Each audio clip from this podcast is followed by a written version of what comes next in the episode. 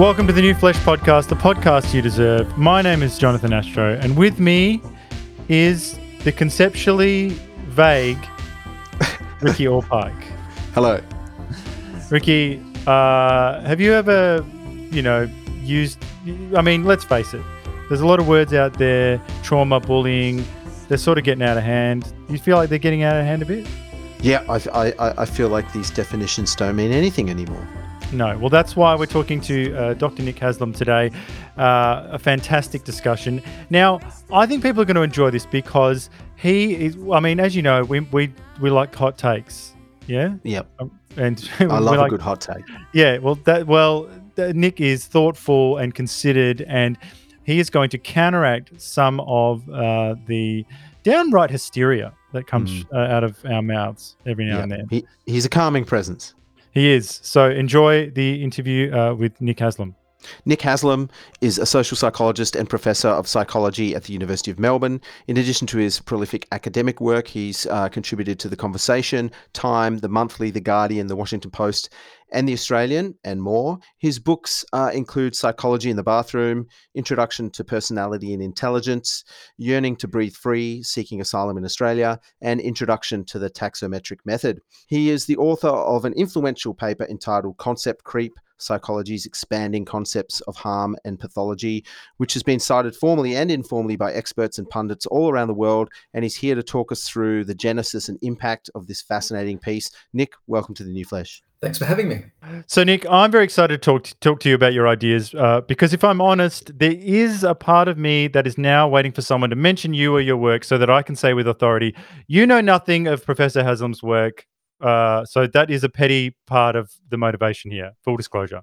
That's just like that wonderful scene in I think it's uh, Annie Annie Hall. Yes, yeah, where Malcolm McLuhan uh, comes in and and uh, sort of a wish fulfillment. Yeah, look, um, you can name drop me whenever you like, Jon. I'm not sure how much that's really worth, but um, uh, I'm, I'm, flattered. Well, in our circles, it's worth a whole hell of a lot. So thank you. Well, Nick, uh, what is concept creep? Can you give us an overview of the concept? Sure. Concept creep is just the gradual tendency for concepts to do with harm to expand their meanings over time. So, to give you an example, uh, bullying. Bullying was introduced to psychology by a Norwegian psychologist called Dan Olweus back in the 70s. And he defined bullying uh, as a particular kind of peer aggression among children. And it had to be intentional, uh, intimidating behavior, had to be repeated, it had to be in the context of a power imbalance where a more powerful, larger kid or group of kids picked on uh, a smaller, less powerful uh, kid. Uh, and over time, uh, in psychology at least, and I think also in the wider culture, bullying has come to refer to a much wider range of things. So, for a start, it now refers as much to adult behavior in workplaces as it does to kid behavior in playgrounds. Uh, the intentionality criterion was relaxed. So now you can bully someone even if it's not intended that way. Uh, the repetition criterion was relaxed. So now a single episode of intimidation gets called bullying. Uh, and this is just a sort of paradigm case of what you see again and again and again, where what starts as a quite uh, tightly defined concept comes to uh, include lots of other things um, beyond that. I mean, and, and you can even tell a bigger story about that with bullying. For instance, at one point it was active aggression, and now more and more we talk about just shunning or avoidance or um, you know neglectful kind of behaviours as being bullying as well. So the word just starts to acquire a whole bunch of new meanings.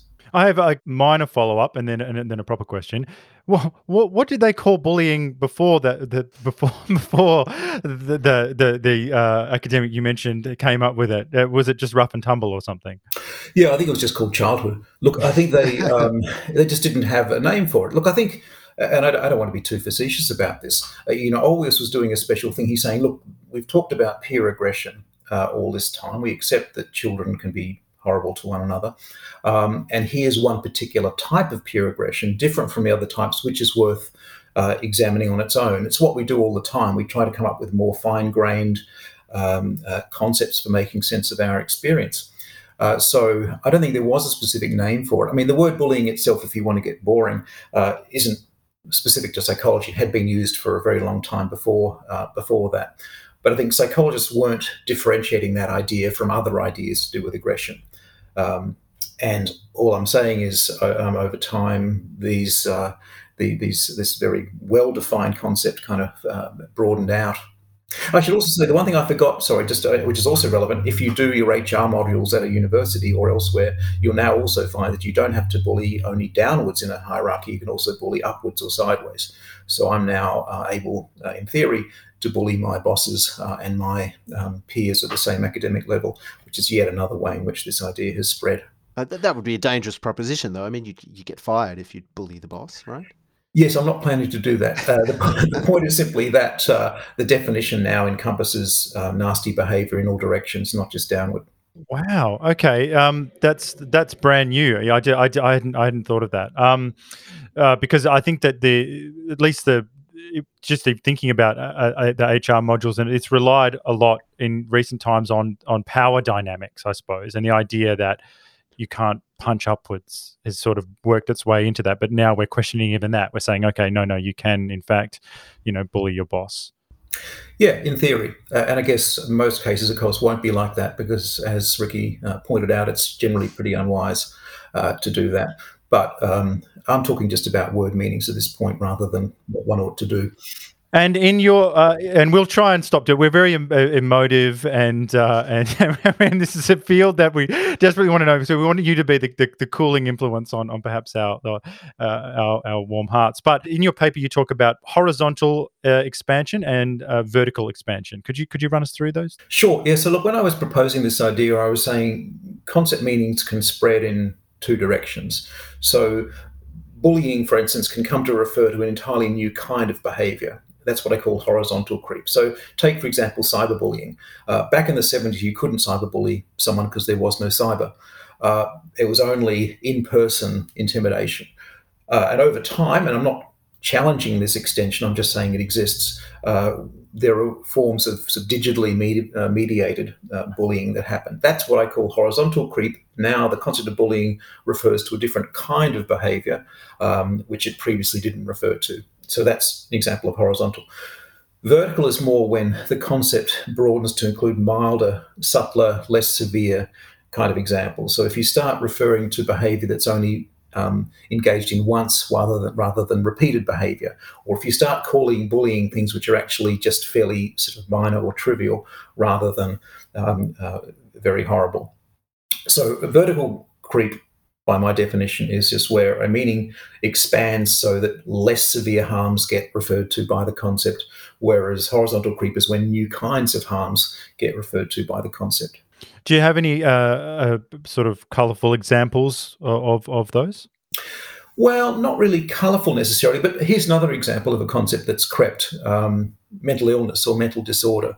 So everyone knows that DSM uh, increasingly refers to a wider and wider range of human experiences and calls them mental disorders, and that that's in some ways a good thing and in some ways a bad thing. Um, in terms of horizontal creep, um, the addition of new kinds of mental illness to the group of mental illnesses is a kind of horizontal creep. So, for instance, if you go from DSM 1, the first edition of it back in 1952, to the second in 1968, to the third in 1980, the fourth in 1994, uh, and so on and so on, in each new edition, they define new classes of mental disorders. So, for instance, eating disorders uh, weren't mentioned in the early DSMs. Disorders of children weren't mentioned in the early DSMs. Disorders of sleep weren't mentioned in the early DSMs. These are new kinds of disorder which are being added to um, the concept by being included under the disorders which are now considered to, to exist. So that's an example of um, of horizontal creep, this sort of gradual spread of the idea of mental illness to encompass a wider and wider range of human experiences and behavior. And vertical creep is when you, say, relax the criterion for a particular disorder so that milder cases get called examples of the disorder. So, you know, one example that, that was quite important in DSM 5 in 2013 was the what's called the relaxation of the bereavement uh, exemption for defining depression. You know, so uh, back in the day, um, there was previously uh, an exemption that if you've recently undergone bereavement, even if you look like you were depressed and have all the symptoms of depression, it doesn't count as depression.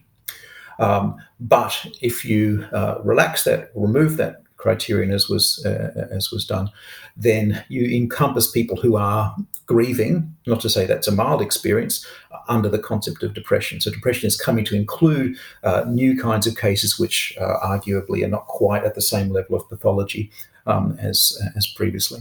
So those are examples, and you can give examples for every single one of these harm concepts uh, if you like. Uh, it's not that hard.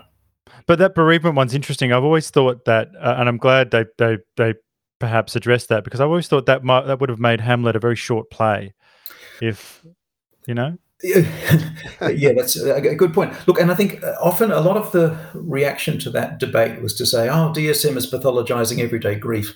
It kind of wasn't. Uh, it was still, uh, if the grief uh, bereavement experience was um, greater than normal or more persistent than normal.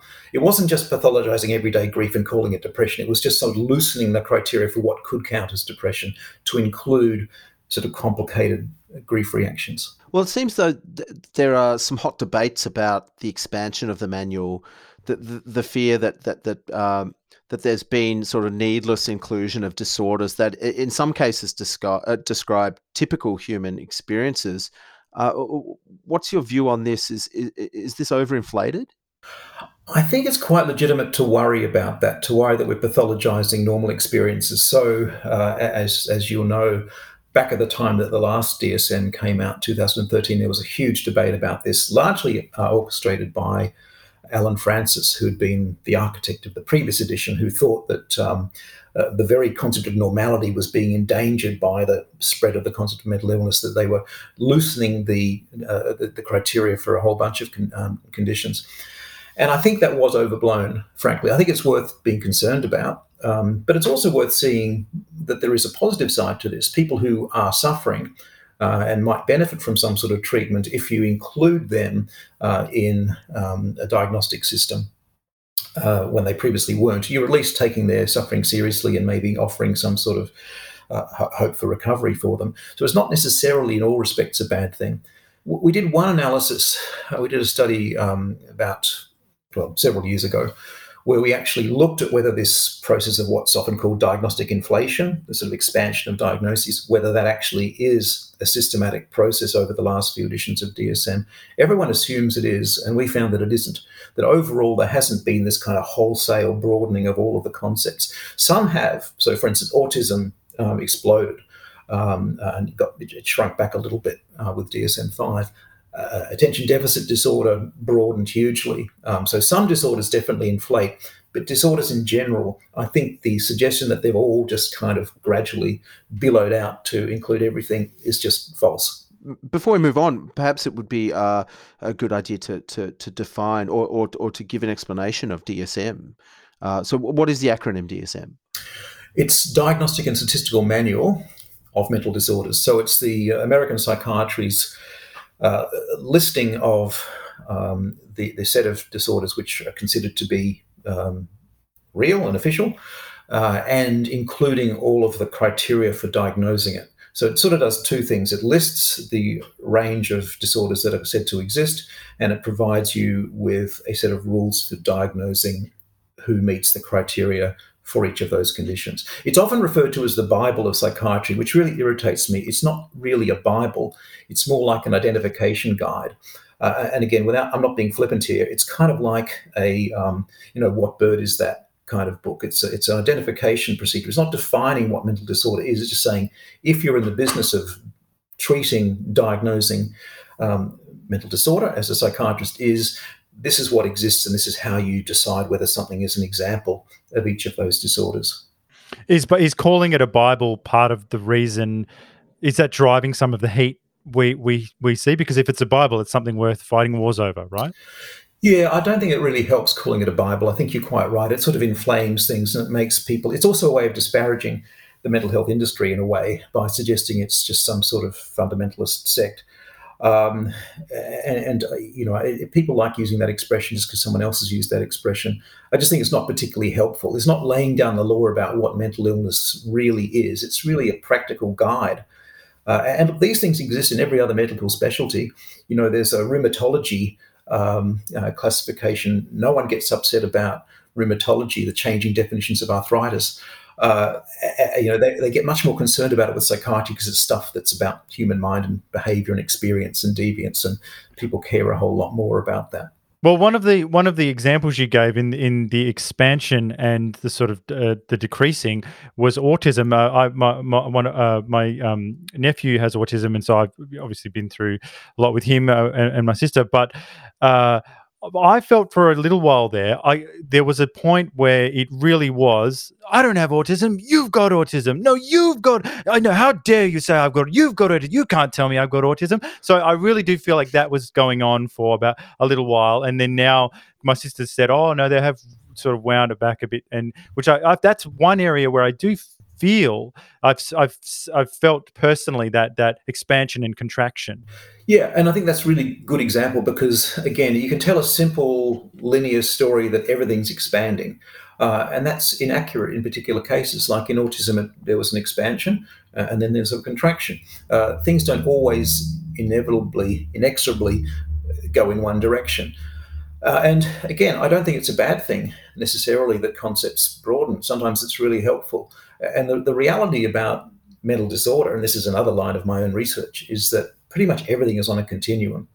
Uh, and therefore, if everything's on a continuum, deciding where to draw the line between what is disorder and what is just normal variation um, can't be done in any sort of really principled way, or at least it's very, very hard to do it. So you've got to draw the line somewhere, and you can shift the line up and down. There is no real in nature dividing point between where you know autism starts and non-autism ends.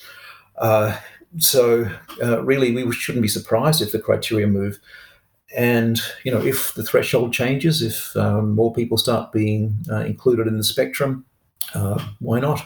Now, Nick, uh, just a bit earlier, I, th- I think I heard the N word slip out of your mouth. Normality. Now, this might be a silly question, but uh, we seem not to be allowed to use the word normal anymore. Is there such a thing as normal, or am I cancelled?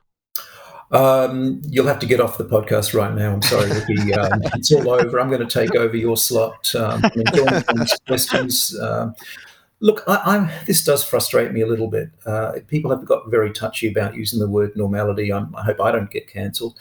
Look, it's just a statistical abstraction. I think people maybe get bothered by the use of the word normal, or especially even worse, abnormal, uh, um, because it's taken to be uh, a sort of moral um, charge, or has it been is taken as stigmatizing? Whereas at some in some meaning of normal, I mean, normal has many meanings, but one meaning of normal is just what's statistically typical. Uh, and abnormal is just what is statistically atypical. Not saying that atypicality is bad. Um, a lot of atypicality is quite good. I, would rather like to be a genius. Sadly, it's not true. But if I was you know, abnormally or unusually um, clever, that would be a good thing. Abnormality per se in a statistical sense is not evaluative. So uh, it does frustrate me, and this is actually you know it's overcome my field as well. So uh, I used to teach what was called abnormal psychology. There was a journal called the Journal of Abnormal Psychology that lived for hundred years under that name, and just this year it got changed to a completely um, um, um messy name, which I forget, um, because the word abnormal is seen to be too stigmatizing. And I think that's a little bit awkward. I mean, language changes, and, and I, would hate people to think that the concept creep idea means language shouldn't change. That's definitely not what I'm saying. I'm at great pains to say that language ought to change, does change, and that's fine, and we shouldn't try to resist it too hard. But I do think people are a bit too touchy about this idea of normality and abnormality because it doesn't need to be stigmatizing to say something that is beyond um, what's typical. But but just maybe teasing that out a, a, a little bit, because I'm fascinated by this because it is such a, a, a taboo saying the word normal now, and but uh, I completely agree with you. Well, I, am interested I'm interested in your response that that it, that it's evaluative, but at the same time, is it? This is just a, another silly question. Is it is it fair to say that? Uh, mm, in some cases, wanting to be normal or to become normal, to leave an abnormal sphere and enter a normal sphere is is okay and something you might want to do. Yeah, um, I, I, might have got the question slightly wrong, but there's a great book by the British um, novelist Jeanette Winterson called um, you know, Why Be Happy If You Can Be Normal, uh, which is all about this sort of issue. I mean, uh, but yeah, I think people are fooling themselves if they don't believe that they need to belong to some sort of group and be within the normal range, if you like, for that group or be typical for that group. People strive for that, but likewise, striving to be unique, striving to be different, striving to be, you know, abnormal in ways that you value is all part of personal identity as well. Well, your your your paper on concept creep, it's been cited by by respected writers and thinkers and critics like like Jonathan Haidt, Frank Furedi, uh, Eric Kaufmann, Claire Lehmann, just just to mention a few. Um, but it's also crossed over into the cultural discussion surrounding issues of, of cultural change. Now, w- when you wrote this paper, did you have any idea that it would have the popular impact that it had? Short answer is no. I mean, you, as an academic, you expect to have no impact on anything, uh, really. So it's always a bit of a surprise if something jumps over um, and has its moment of cultural relevance. Look, I thought it was a really good idea at the time. Uh, I mean, you wouldn't write papers um, if you didn't think they had something worthwhile in them. But yeah, it was a bit of a surprise. I mean, in retrospect, it wasn't that surprising in a sense because you know it was an attempt to say something broad. You know, I've been doing this for a very long time, and um, the benefit of being a little bit older in the field is that you have a, I think, a broader perspective just because you've been around longer. So it was an attempt to say something that wasn't just about mental illness or not just about prejudice or not just about bullying, but that spoke to something that I thought was going on in my discipline and also in the culture at large. So, long-winded answer, but I, no, I didn't expect it to to um, make a difference, but I guess I hoped it would. Uh, I didn't really anticipate it to be quite so politicized. It, I, you know, I went in maybe a little bit naively, thinking I'm just observing something that's going on in the world, speculating on what might be driving it. Um, I didn't expect it would become quite a sort of hot potato as it has.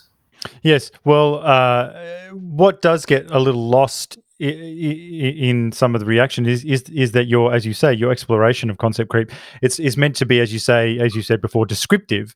Uh, in other words you know you acknowledge broad positive and negative effects but you make you sort of make no strong recommendation or judgment on the phenomenon. Uh, have you found uh, we've already touched on this but maybe we can tease it out. Have you found that people in some cases have conjured or inferred judgments on your part that are not there Oh, absolutely. Yeah, look, I, I, think one thing I observed in the initial paper, uh, it appeared in a journal where um, you present your paper, other people send commentaries on it, including um, Frank Furedi, who, who was on your show previously. Um, uh, and others, and then you get a chance to respond to them. And I think I was really taken aback by the reaction there because basically everyone, with one exception of my age and older, loved it and everyone younger pretty much hated it. Uh, along political lines, and some of it I thought was just astonishing. I was being um, um, uh, I was being viewed through a lens which was completely, I thought, wrong and unfair, as if somehow I was just some sort of culture warrior, which I genuinely wasn't. Uh, so yeah, I think views do get uh, ascribed to you. There's I mean, there's been some recent work by someone I won't name who's you know repeatedly in print said that um, I'm uh, arguing against these changes, despite you know being as explicit as possible that um, I'm even-handed about that I'm just describing, which is sort of ironic because I think you know if you were making a strong progressive case, if you were explicitly on one side of this argument and make a progressive case, you'd never have to um, go through all of the hoops I've gone through. Uh, of being even-handed, it would just be sort of taken, in my discipline at least, as being um, obviously true. So by saying something which I know is a little bit now, I know uh, a little bit um, politically sensitive, I'm, I'm, I'm really going to great lengths to just uh, say, look, I'm, this has good things, this has bad things. Uh, the overall evaluation of whether concept creep is uh, good, bad, or indifferent, or whether we should fight it or encourage it, uh, that's not what I'm doing. I'm just a, a humble researcher. Well, I, I'm interested in the response academically that you got uh, because we spoke to Eric Kaufmann recently, and he's done a lot of research into into uh, political uh, views across generations. You know, uh, part of what we're doing today is to try and bring back the grey and bring back the nuance. But I really would like to, to if if you could be a bit more explicit about what the divide was in, in terms of age and and viewpoint. Uh, would you mind giving us an insight into that? Yeah, look, I, will do my best. It's six years ago that this all came out, and, and um, I think I'm gradually dementing, so I don't remember too much of the detail. And some of it actually, I was a bit upset by. It was uh, I thought I didn't say that. Why are you why are you criticising me if you say something I didn't say? But look, I think it was just this idea that, um, especially around the concept of prejudice, uh, that's where a lot of the heated ideas came through. So just to, to, to, give you a sense of where I was coming from, I was just sort of pointing out that when psychologists started writing about prejudice, they were referring to something very blatant, blatant bigotry, where a group is being um, described in hateful ways, uh, very negative, derogatory ways, very, very explicitly, where there's a kind of clear statement that uh, this group is um, less than fully human uh, and, and horrible. Whereas over time, psychologists have refined their concept of what, what uh, prejudice is in a way which I believe is a kind of creep. Doesn't mean it's a bad thing, it just means it's a thing. So, for instance, over time, you start referring to what's called modern racism, where it's not a matter of saying that a certain group um, has all these horrible qualities. It's rather um, uh, expressing views that maybe um, they're not as discriminated against as they might have been, um, or some other kind of statement which shades into conservative political opinion. And there's, there's what's called aversive prejudice, where it's not so much that you dislike the group, it's more that you just try to avoid it or you're anxious in the presence of members of that group. And then you get implicit prejudice. You get all of this work on implicit bias where there's sort of non conscious um, negative attitudes towards a group. And then you get the idea of microaggressions, where um, uh, which I won't go into in more detail. But the, the point simply is that the concept is broadening over time. Now, critics were saying, "Ah, you're arguing these things aren't real. You're arguing that microaggressions don't exist, or you're arguing that implicit bias is not real, or you're arguing that um, things have stretched too far." Something I never said. Uh, I just pointed out, hey, we're now talking about things as being examples of prejudice, which we previously didn't consider um, uh, examples of prejudice. That could be because um, bigotry is being pushed underground uh, as, as, social change has happened, which is primarily, of course, a very good thing. Uh, but it's a thing. I'm just describing it. So it's very quickly, uh, the moment you start talking about how concepts might be broadening over time, that is being a social constructionist, uh, you know, recognizing that that history is real and that concepts shift in response to, um, to, to, historical changes. The moment you start suggesting that this uh, idea might have spread, it's assumed you're against it um, and, rather than just describing it. And I think to this day, still, uh, I think some people think that by talking about creep, even if I'm telling a kind of neutral game about it and deliberately pointing to the benefits as well as the costs, as I see it, that I really underlying it and think it's a bad thing, uh, and it's just wrong. Well, this is this is perfect, Nick, because this is going to go in my Annie Hall moment that I have with someone. I'm just this is, you you just watch. I'm going to be at some some you know thing, and then that I'm just going to come out there and say, yeah, you know nothing of Dr. Haslam's work. Okay, all right. So thank you for all of that. Please record that and send me the tape. tape. You don't have tape anymore, but send me a recording. Yes, I definitely yes. will. Well, perhaps one of the problems is um, that that people citing your work uh, maybe aren't um, aren't talking much about the positives. So perhaps you can talk us through some examples of, of positive concept creep. So I, I think this is important because you know, I, th- I, think it is fair to say that there there are more critics uh, and writers citing this paper to bolster cases for the negative, like we've discussed. But um, so maybe you could help us readdress this balance in order to bring back some some nuance. You know. Sure, and look, I, I would just also gently correct that if you don't mind, Ricky, because sure. I actually I think the critical work has been mostly by people who aren't in my field, and they're definitely not. There's very few people actually doing research on this within psychology.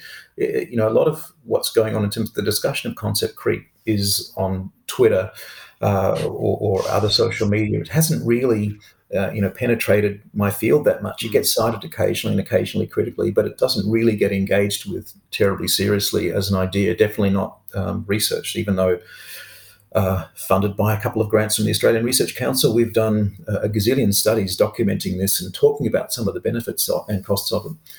Look, I'd say one of the benefits of it is, um, uh, in some cases, the expansion of ideas of, uh, of um, um, mental disorder. I think that's in some cases a good thing. Sometimes the boundaries have been drawn too narrowly, and people who really are experiencing substantial suffering, which isn't you know recognised officially um, by current you know by by, by earlier um, diagnostic procedures. Uh, can get their um, suffering taken seriously. I think um, expanding the concept of bullying uh, in certain ways can be a good thing because previously we might have said, uh, that's just office politics, um, toughen up, princess Now we sort of have a name for it. We recognize that it's bad behavior. We can label it. We can have programs to try to reduce it. We can allow people to make complaints about genuinely bad behavior by their superiors, um, etc. That's a good thing. Um, to use a research example, uh, I've got a, a, terrific PhD student, um, uh, Jesse, who's done some work on um, not creep exactly, but on the importance of holding relatively broad concepts of mental illness to go back to mental illness. And she finds that people who hold broader concepts of mental illness are um, more likely to seek um, um, mental health treatment when they're uh, when they're suffering. They have more positive attitudes to help seeking. having a narrow concept of what constitutes mental illness means you're less likely to identify your experiences as something that might benefit from professional attention. So broader concepts can be good because they probably also destigmatize, but they uh, they they also may encourage you to go and have your um, problem dealt with. Uh, and look, I could probably, um, you know, give examples of all of these things. I, think the idea of unconscious bias, although it's been overhyped, uh, is important because it's genuinely true that just because you people are no longer spewing um, the sort of racist bigotry you might have heard um, commonly um, a few decades ago, doesn't mean that everyone is um, uh, living in a um, racially egalitarian mind world. So a lot of these things have good aspects, and, and I really do attempt to make that clear. I just say maybe that's not the entirety of the story. Perhaps we can, you know, put put some of this to bed. Is is it appropriate to use your concept to talk about non-psychological phenomena in some of the ways we've talked about? So, for example, you know, terms like racism or white supremacy have, have people saying that they've gone uh, undergone a similar expansion. Uh, I'm interested because I don't think you've been asked much about this. I've, uh, maybe you have uh, but, uh, uh, in the stuff I haven't seen, at least in the online space that I, have I've, I've, I've been in. Uh, I've heard concept creep in your being used in a very free manner. So I'd like to know what the limits of your of the of the of your concept are as you intended it. Well, I'm not going to police the boundaries of how people use this idea, um, although you know maybe concept creep has crept. Uh, but look, it wasn't meant to be only about psychological concepts. It was meant to be about concepts to do with harm. And we don't own those uh, people in psychology. There's a lot of concepts of harm which are not our business any more than anyone else's. So it's really meant to relate to any concept that has to do with harm. Um, and, you know, you could say uh, defining what harm is, it's also difficult, I have to say. So it's going to have a fuzzy boundary. But yeah, racism, uh, a form of harm or harming behavior. Um, um, hate, we've written about hate. Hate doesn't belong to psychology.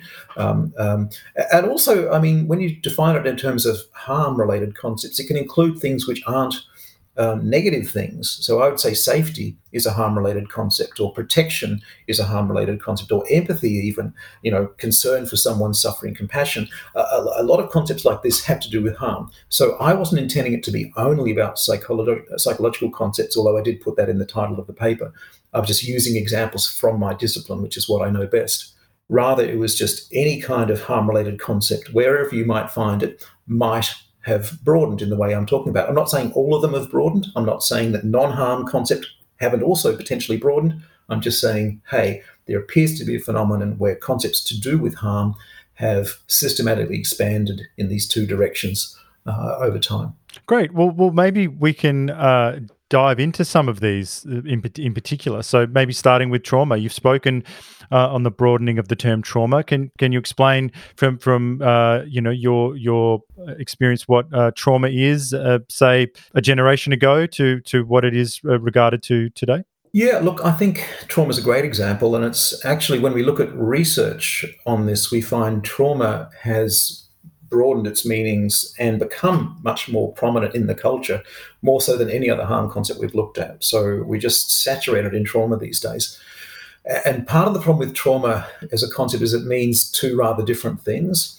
So people sometimes use trauma to refer to the subjective response to some negative event. You know, so I'm, I'm feeling trauma. Uh, and sometimes they're using it to refer to the event that caused it kind of like the word stress is the same. Some people use stress to mean you know the, the, response, and some use stress to refer to the cause of that response. But if you just refer to it in terms of the event, um, you can define trauma as, um, at least within DSM world, trauma is the kind of event that can, in principle, cause you to develop post-traumatic stress disorder. And PTSD has only been with us since 1980, DSM 3. Of course, people did have the same set of symptoms and problems right back through shell shock in World War One and and and, um, and and beyond. Was this nerves? Is this when they said you've got a nerve condition in like the fifties and stuff? Is this mm. earlier than that as well? I mean, the the, the, the, the vocabulary for referring to post traumatic reactions has sort of shifted over time. I mean, you can talk about hysteria as being uh, a post traumatic reaction as well in many cases. So sometimes I feel like that's come back. Yeah, I think, yeah. you don't. You, hysterical gets used occasionally, but more obviously in terms of you know laughter rather than suffering. But yeah, look, uh, I'm, I'm, going off topic. I'm sorry, but trauma in the DSM sense referred to um, in 1980 experiences was sort of outside of normal human experience where there was a sort of serious threat of um, death or serious injury. And over time, over successive editions of the DSM, again scaling back a little bit with the DSM 5, in 2013, it came to include less severe experiences. So the kind of things that could could qualify you to potentially get a PTSD diagnosis were relaxed to include experiences that were not outside the range of human normal human experiences, which is just seen as somehow developmentally inappropriate, uh, like early sexual experiences. Um, you get um, experiences which are not directly had oneself, but which are sort of witnessed, so vicarious trauma uh, you know, so watching, you know, in 9 11, which was the year I left um, the USA, where I taught for a long time, uh, watching the planes hit the towers again and again, again, seen as being traumatic, even if you were living somewhere thousands of uh, kilometers away. So the concept of trauma broadened from personally experienced very severe events to um, potentially just indirectly experienced uh, events that, that, that, in no way endangered you physically. And the very idea of trauma, going back even further, originally trauma was referring to physical um, or physical wound. The very idea of trauma as being something psychological itself is an example of concept creep because it's making a hop from physical wound to metaphorical psychological wound. But over time, I mean, uh, trauma has come to refer to a much wider range of experiences and, and, and events in the world.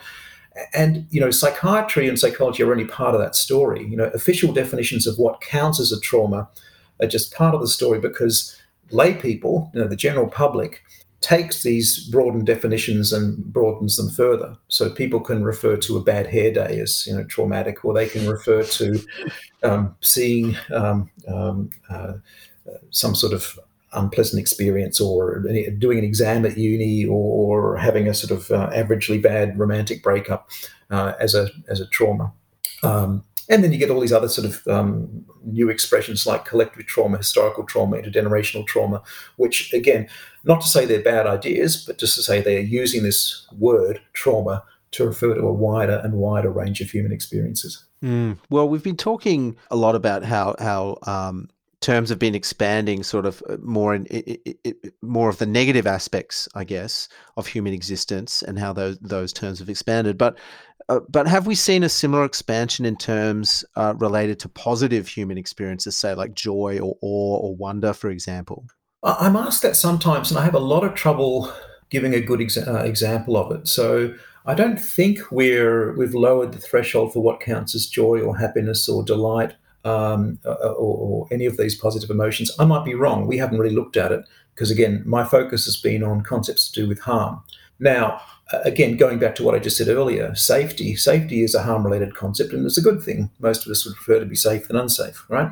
Uh, but the idea of safety has broadened over time. So increasingly, you'll see people referring to cultural safety, let's say or safety in terms of not just protection from physical harm, but from some psychological harm, whether that's um, images or thoughts or ideas that are in some way objectionable to us. So I think that's one example of a concept that's broadened. I mean, probably this isn't really my field, but um, I would guess that the concept of health has kind of expanded. Often people use the word health to refer to a wide range of things beyond just having a body that's um, that, that's that's uh, that's doing well. Um, mental health is an obvious example, but I think uh, this idea of health is including sort of social health or something of that nature. Uh, maybe that goes on, but at this point, I'm kind of spinning my wheels. Uh, there aren't that many good examples of positive concepts that are broadened, to my knowledge. That doesn't mean they don't exist. Concept creep theory does not uh, entail that positive concepts haven't broadened. Uh, it just says we're going to focus on um, harm-related concepts that have broadened. It seems disappointing that the that the bar for uh, expanded happiness and joy is is seemingly so high, and uh, yet the harm uh, uh bar is incredibly uh, incredibly low. yeah, look, I mean, I think if you were to design an organism that had you know the maximum possible happiness, you'd set a, a very sort of high threshold for negative experiences and a very low threshold for positive experiences. You know, just things being barely good enough would fill us with um, ecstasy, and, and even horrible things wouldn't make us sad. Uh, and it, it, seems like we may be going the other direction. Well, just just to follow up on that, so so uh, what is your view on because this what you just said, if you were to design an organism uh, that did did the things you say, is in a way what some Eastern philosophies try and do. It's it's what it's what uh, the teachings of the Buddha uh, would would precisely run through. He'd say, you know, be grateful, but be, be in the moment, find joy in in in the blue sky or the or or, or the green grass or whatever whatever it may be. So simple kindness. Uh, here's here's one uh, that, that uh, a meditation that you do in in uh, Buddhism all the time, which is the web of kindness. So you look at the the street lamp and you say, wow, like you know think of the of the incredible uh, gift that the, of the people everyone who created this of light of this thing. And then then you have to also counter the examples of people go oh well because the, they come in and say well they're getting paid they're getting paid to do it and you say well that's not the point the point is it's it's it's, it's it is a, it is a kindness so what i'm saying is that i want to get your view on on how uh, the idea of using uh, uh, ancient wisdom, Stoics, uh, Buddha, JC himself, whatever, to perhaps, uh, you know, in some cases counteract some of some of the, if, if to use my word, excesses that that we're we're seeing. What, what do you think of something like that? I think this sort of goes a bit beyond what I know enough about to at least pretend to be an expert. I'm afraid. Uh, look, I think that idea of benefit finding and gratitude is um, there's obviously a huge degree of wisdom there, and it's really important. And, and I think we could all uh, do that better. I, wouldn't say that's an example of broadening what counts as kindness. It's more finding new ways to respond, uh, to, to, to experience, you know, um, positive feelings, um, uh, you know, new ways to extract that from from our experience rather than redefining what it is. But yeah, look, I, I suspect that the, a story could be told about um, not so much finding benefits in uh, everyday experience and finding the positive in, in everyday experience, but rather finding ways to minimize the negative or to reframe the negative in ways that don't make us catastrophize about it. I think that's a little bit maybe more relevant. And I haven't really explored this in any great detail, but I think one of the concerns of concept creep, if you're sort of lowering the threshold for what counts as harm, whether that might in some way be sort of working against um, stoicism the good the good parts of Stoicism. You know, in other words, at what point does having a really threshold, really low threshold for what counts as harm, make you more miserable than you need to be? Uh, obviously, horrible things happen to people all the time, and it's not completely up to how we define it, um, uh, define those harms, how we experience uh, the world. But you sort of wonder if um, we are developing hair triggers for defining things as being horrible. Does that make us more miserable than we need to be? Um, and so maybe, uh, again, it's not exactly the example you were giving, Jon, to do with um, gratitude and finding benefit in the small neutral things or somewhat good things. It's more a matter of um, thinking differently about the um, slings and arrows of and negative experiences. Well, I, I, I, keep trying to draw you out of, of your of your uh, field uh, into the the area of punditry, uh, which uh, obviously uh, we uh, are very comfortable with. So, but we were speaking to a wonderful headmistress from the UK, Katharine Birbalsingh, who runs a free school in in for for sort of vulnerable and uh, un, well, uh, the, the, populations that go there are underprivileged kids, and she's bringing them an old school education uh, in, in, you know very very strict, but but uh, you know uh, lots of rules like they've got silent corridors and uh, you know uh, heavy rules on on mobile phone use, so they lock the phones away. Uh, they sing uh, "God Save the Queen" and Jerusalem at the beginning of the day to to for for social cohesion.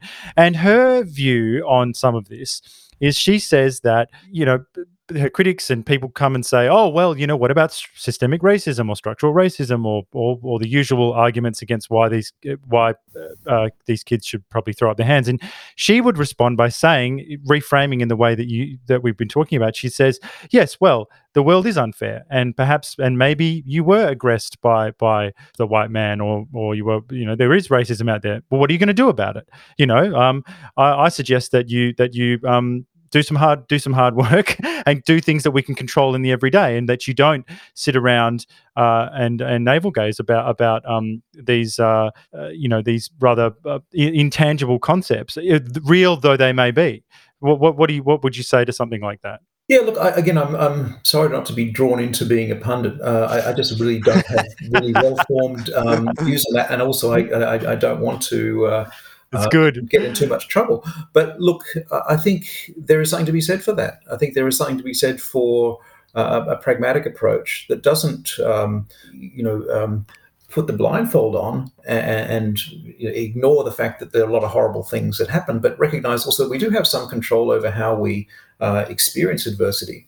And it's kind of obvious that if you if you define minor adversities as traumas, uh, or if you focus on the world through the standpoint of vulnerability, um, maybe you're not going to get through those experiences as well as you might have if you'd thought about them differently. And so, at a cultural level, you know, getting steering away from your concrete example, I'm sorry, at a cultural level, if we are lowering the threshold for what counts as bullying, um, so that a whole lot of ordinary interactions potentially carry the risk of bullying threats and grievances and complaints uh, that might not be a good thing in all respects. It might be a good thing in some respects. You know, it might root out certain kinds of tyrannical behavior by bosses, um, but it might also have um, some downsides, emphasizing vulnerability, um, having a hair trigger for um, uh, relatively minor events, and that's all I'm really trying to do. Whether you know a return to singing Jerusalem is the is the way to overcome that.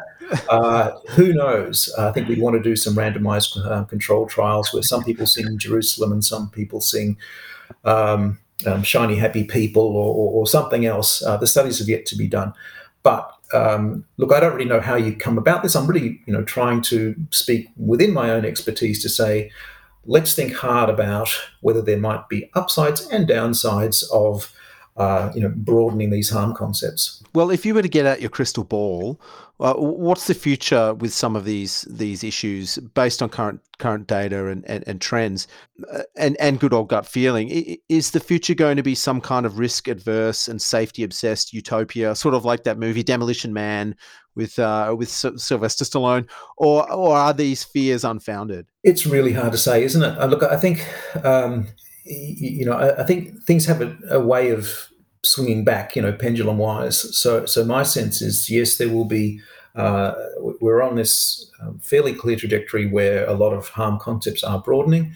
Um, but at a certain point, uh, it is possible for them to, to, to swing back. And I, I, suspect things might swing back a little bit, that there might be a little bit of um, backlash and, and, reconsideration of some of the more uh, expansive ideas of harm that are out there. People might start to think, well, maybe this actually has gone a little bit too far in some cases. Uh, where that'll happen, uh, I don't know. Uh, but often it happens actually, you know, within specialist communities. So, for instance, you do find in the trauma field um, some trauma clinicians starting to refer to, uh, I, am told, you know, big T trauma versus little T trauma, where you know there is some which is kind of like old, the old kind of trauma, which is the more severe kind, and the other kind which maybe isn't quite so uh, important maybe over time, um, definitions of bullying will have been felt to be just too open ended and lead to too much strife and too many false accusations, and that'll scale back. My guess is that um, that uh, there'll be a, there's a sort of general increase in a in sensitivity to harm, which won't stop. It'll continue to rise, but there'll be more and more pushback when um, uh, more and more people start to feel it's a little bit ridiculous. Well, uh, I believe you're not on social media, uh, Nick. Now, why is that? Do do you know something that we don't? I'm just a bit of a technophobe. So it's not that I have some great wisdom. Uh, it's more that I'm just uh, not that interested and not that good at that stuff. And I also just know I think if I was to get on Twitter, um, I would um, just get upset too often. I just don't like all the conflict. Um, I don't like all the point scoring. That doesn't mean I don't snoop on other people's Twitter uh, from time to time. I just think it would take up too much of my time and upset me too much. So uh, I'm just more happy to be in my ivory tower to try to write things um, for a specialist audience and at least have um, a bit of viewpoint diversity uh, in my field and try to popularize from time to time by writing more accessible pieces. So, yeah, that's the main reason. It's more just inertia rather than a uh, great wisdom. Well, you've saved yourself a lot of uh, suffering, I would say. But but but but maybe following following that train of thought, your paper was published in 2016. Now, that seems fitting in many ways. It was the year uh, of Donald Trump's presidency and arguably the beginning of, mm, well, at least what feels to the layperson like a very tumultuous time, uh, at least what we're getting out of the media and, in, and the internet. Uh, whether our day to day lives are, are, that different uh, is who's to say. Uh, but uh, in light of some of the things we've seen coming out of I don't know America, for instance. I mean, you lived there for a while, so you obviously keep your toe in a little bit. Were you since you released the paper on these expanding definitions? Were you su- unsurprised, surprised uh, uh, by some of the uh, maybe some of the the reactions that we saw? Because all the things that that we've been talking about, uh, we've seen reactions to you know and i don't want to i'm trying not to just cite the the memeified bad examples but you know people screaming at the sky about donald trump or even hillary clinton or whatever like all that sort of stuff you know what i mean? So having since written the paper and watching this stuff from afar what was your reaction? Did you did you have any sort of reaction at all? Well not particularly. Look i think it was clear that what i'd pointed out there um, only became truer over time, and this this tendency, uh, especially on on US college elite US college campuses, I don't think it was sort of uh, nationwide by any standards, that it really was um, a lesson in how concepts do broaden and and some of the dynamics that might be driving that broadening. So yeah, uh, not particularly in relation to, to Trump. Uh, necessarily, I, I, don't really see too many connections there, but rather just general cultural shifts in the continuing expansion of how we define a lot of these harm concepts. I think, um, yeah, it was good. I, feel I was slightly before my time. Having said that, you, you know, I think a lot of people will say uh, a lot of what you're referring to is just a decade old. Uh, and I don't think it is. I think this has been going on progressively for several decades. And in fact, we do have some evidence on this. We, we do find that around about 1980 or thereabouts, there was this sort of uh, gradual rise in the salience of harm uh, in the culture at large. Uh, where um, uh, a lot of these sort of trends were occurring. And so, although a lot of commentators with relatively short time horizons will say, "Ah, this was all you know, college campus war, culture warrior kind of stuff that's going on," just uh, just over you know, a relatively short period of time. I, I think it's a, a, longer term shift in, in, in values and in language um, that goes back some deal further. Mm, well, you mentioned uh, college campuses just then. H- have you felt the chilling effects at all on on campuses? Because you've you've been in and around them for, for, for a while now. Not so much for two reasons. So I, I taught in the US for um, uh, eight years, um, uh, and this just wasn't a, an issue. That was back in the uh, um, mid '90s, basically. Uh, and then in the 20 years I've been at Melbourne, um, so, so in other words, there wasn't that much. I mean, there was a lot of um, there, there, there, was a lot of um, political discussions, but it wasn't really to do with word meanings or, or, or, expansion of concepts. At least I don't think it was. And then here uh, we just get a very diluted version of uh, what goes on in the US. So although um, to hear some people write, uh, the university just sort of uh, uh, um, full of safe spaces and trigger warnings and content restrictions and and, and um, people biting their tongue for fear of being cancelled. Uh, there's been a whole lot less of that here that there has been at places like Yale or, or, or Northwestern or all of the, the, the, places where there have been you know, conflagrations over in the USA. So there was a little bit of discussion a few years ago about trigger warnings. I know some people in the arts faculty routinely use them. Uh, I go with the data which shows that they're completely useless and often counterproductive, but it just hasn't become an issue. Uh, it, it, there's just much less heat over these sort of topics in Australian universities, in my experience, than in other ones. Now, you do get some changes. So I, I, I have found, for instance, that when I give my first year lecture on Freud, you know, the one lecture on Freud that they're going to get their entire um, undergraduate experience, um, some people have started to say, "How come you don't give us a warning uh, in advance when you talk about the um, so-called seduction theory of hysteria?" Where I'm very, very, you know, um, there's no gratuitous details. Basically, I, I, come and say, "Look, this was a um, this this idea that um, sexual abuse causes hysteria is real, and Freud's um, thinking through it was really kind of cowardly, and, and um, there's no sort of gratuitous detail. But students occasionally are now saying, "You really should have told us in advance you were going to mention um, the idea that sexual abuse might have an impact on uh, mental illness." I'm triggered. I never used to get that uh, in the day. And again, people have been very polite about it. No one's called for my head on a plate. Um, but it's that's the one change I've seen. But even then, it's not like a groundswell. It's never really become an issue. Uh, I think we're a little bit more, um, yeah, just cool about these things here uh, compared to what you might hear about from elite American college campuses. Mm, well, I I've taught uh, at a few tertiary institutions uh, here in Melbourne, and I, I, won't name them, but one in particular uh, had sort of uh, a very uh, I can only say sort of aggressive uh, signage policy around you know t- telling students that they're in a safe space, and if they feel you know if they feel unwelcome or if they feel stressed out or if they feel depressed, like the the the the um I, I guess the counselling side uh, of the of the uh, of the campus sort of grew as well. Like there's, I mean, so it was only a very small campus, but there's five or six counsellors that you could come and see at any time. And and I and I often felt walking around that that maybe all this signage was a little bit of a self fulfilling prophecy. Like like that students might walk around going, oh, maybe maybe I should feel anxious. Maybe I, I should feel depressed. Like it's all these images and signs saying, "Oh, you know, don't feel," you know. So, uh, what, what, I was your... in Dr. Haslam's class, and and he talking about Freud, like having, I don't know, wanting to have sex with women or something. I don't know. I'm triggered. So, where's the counselor? Uh, what do you think? Sort of this whole uh, I don't know, safety. It's almost like an industry now. I mean, how how does that impact young students just walking around campus? Do you think? I think we don't really know. Uh, look, I think it's a really interesting question that you're raising. Certainly, the university has become a much more therapeutic institution uh, over time, and again, I don't think that's in all respects a bad thing. You know, there's a lot of um, young people who are who are suffering, and the pandemic's increased that, and it doesn't hurt to at least. Um, make it known that there are resources available. And, and um, you know, I think universities do have some kind of duty of care to, to students. Now, whether it goes over the top, you know, whether the um, uh, level of um, uh, announcement of the prevalence of mental health problems or the need to look after yourself or the need to be safe, whether that goes too far, and whether that might have paradoxical effects to sort of make people feel more vulnerable and maybe experience more troubles. We just don't know. I don't think it's entirely inconceivable that there is some aspect of that, but no one, to my knowledge, has studied it to this point. Uh, I think most people generally ignore these messages, you know. So the messaging is partly done as a, you know, to, to advertise um, that this is a caring institution. Uh, I don't think it's necessarily a bad thing.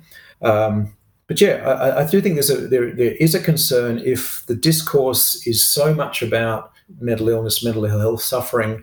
Uh, at some point, people are very alert to what, what, in psychology you call a descriptive norm. If you say the descriptive norm is that most people are experiencing terrible things, uh, you are surely more likely to interpret your own experience through that lens. And whether that might lead to um, um, to, to, to, greater suffering or might lead you to misidentify everyday unhappiness, which we all experience all the time, as if it was mental illness, I think that's an issue. We're studying this at the moment, actually. We're finding ways to uh, assess how broad your concept of mental illness is. You know, do you tend to identify relatively mild levels of distress as being um, um, pathological, as being mental disorder, or do you just sort of recognize it as, yeah, this is just what happens in life. This is part of um, part of being human. And we don't yet know what the consequences of those differences between people are. But it would be surprising if there were no consequences. It would be surprising if people who had very, very broad concepts where relatively mild everyday experiences were seen as being mental illnesses. It'd be very surprising if that didn't have some potentially adverse effects uh, on them. Because the reality is, distress is just part of being human, right? Um, and uh, it, it isn't intrinsically uh, mental disorder unless it's severe, persistent, and impairing simply having distress doesn't make you mentally disordered. And I think the culture's lost sight of that to some extent. Um, and um, people are a little bit too prone sometimes to refer to just everyday worries as being clinical anxiety, everyday sadness or loss as being depression. Uh, I, I, do think there could be a downside to this. But having said that, um, the research hasn't been done yet. Well, well, this is our, our, last major question, and it can be a very short answer if you like. But I wonder, you've brought such a a, a, a a calming energy to the debates we normally uh, get sucked into uh, here on the podcast. And uh, do, what do you think that people, uh, activists, or people who over-identify with the culture wars, or, or and are feeling that they're just getting totally sucked in? That now I know you're not like you know you don't have to advocate for them to do anything, but I feel like would it be worth these people at least being curious about the, the their their well-being and their psych their psychological well-being in general before you know if if for example right or left you're crying about something that doesn't have anything to do with your daily life is it would it is it is it worth actually being maybe a little bit curious about yourself before you go out and act on those things yeah, I think look, curiosity about yourself and self knowledge and insight are generally good things, right? And I think it's it's uh, we shouldn't be getting heated um, to the point of um, distress. Uh, you know, it doesn't lead to good arguments. It doesn't lead to productive disagreements. I think we want to have productive disagreements rather than um, unproductive name calling ones where everyone gets distressed. So uh, I think if there's more of that, that'd be a good thing. You know, I think I've always um, you know been a fan of my PhD supervisor uh, for a time, who was also John Haidt's. I mean, John Haidt and I shared an office. I'm not sure you, you knew that. We were we Whoa. Were, we were grad student buddies right through. Um, uh, Showstopper. That is big. yeah, now, now it's my turn to name drop. But basically, we both shared a supervisor who was all uh, his research was all about how do you be rational and how do you have good um, how do you think well? And thinking well, he said, is all about actively open minded thinking, deliberately trying to seek out uh, a breadth of opinions and form, um, you know, well justified, um, uh, uh, even handed uh, ways of thinking about, uh, about problems. I didn't really do it justice then. Uh, but the idea is that's what you should strive to. You should strive for not just always being right or not just beating the person in some sort of Twitter exchange. You should say, what is the truth here? It's an old fashioned idea, but it would be good to seek the truth in a dispassionate kind of way. Uh, we, we like to end all of our uh, all of our interviews with the same question, and we'd like to know what you're reading right now. I'm reading a book called The Body Keeps the Score, a sort of famous book on trauma, because I meant to be um, reviewing it um, uh, for uh, a magazine. Uh, why it's been so enduringly popular for um, you know for, for a very long time. So I, I funny I hadn't read it before, but it's been sort of high apparently on the New York Times uh, um, bestseller lists for a very long time. So that's that's really what I'm reading. Wonderful. Well, people can't find you on social media, and I think that that is good. But if they do, if they are interested in in, in hearing or seeing, reading more of your work, where, where can they do so? They can find me um, on my ResearchGate page. They can sort of look up ResearchGate and there's a whole bunch of papers they can get hold of, or they can request them from me if they want that. Uh, I mean, they can also get a list of uh, academic work um, on my Google Scholar um, page. Again, it's all very academic, I know. Um, but really, those are the two places, or they can, you know, send me an email through my um, sort of university account. And I can verify that Nick does get back to you. So that happens. that happened. It's real. Yes. Now this this happened. well, thank you so much, Nick, for uh, for being on the show. Um, we've, we've loved all your insights. Thanks so much. It's, it's a, I really um, I'm flattered to receive this attention, and, and you've asked some questions no one else has. So uh, thanks so much. Oh, thanks, Nick.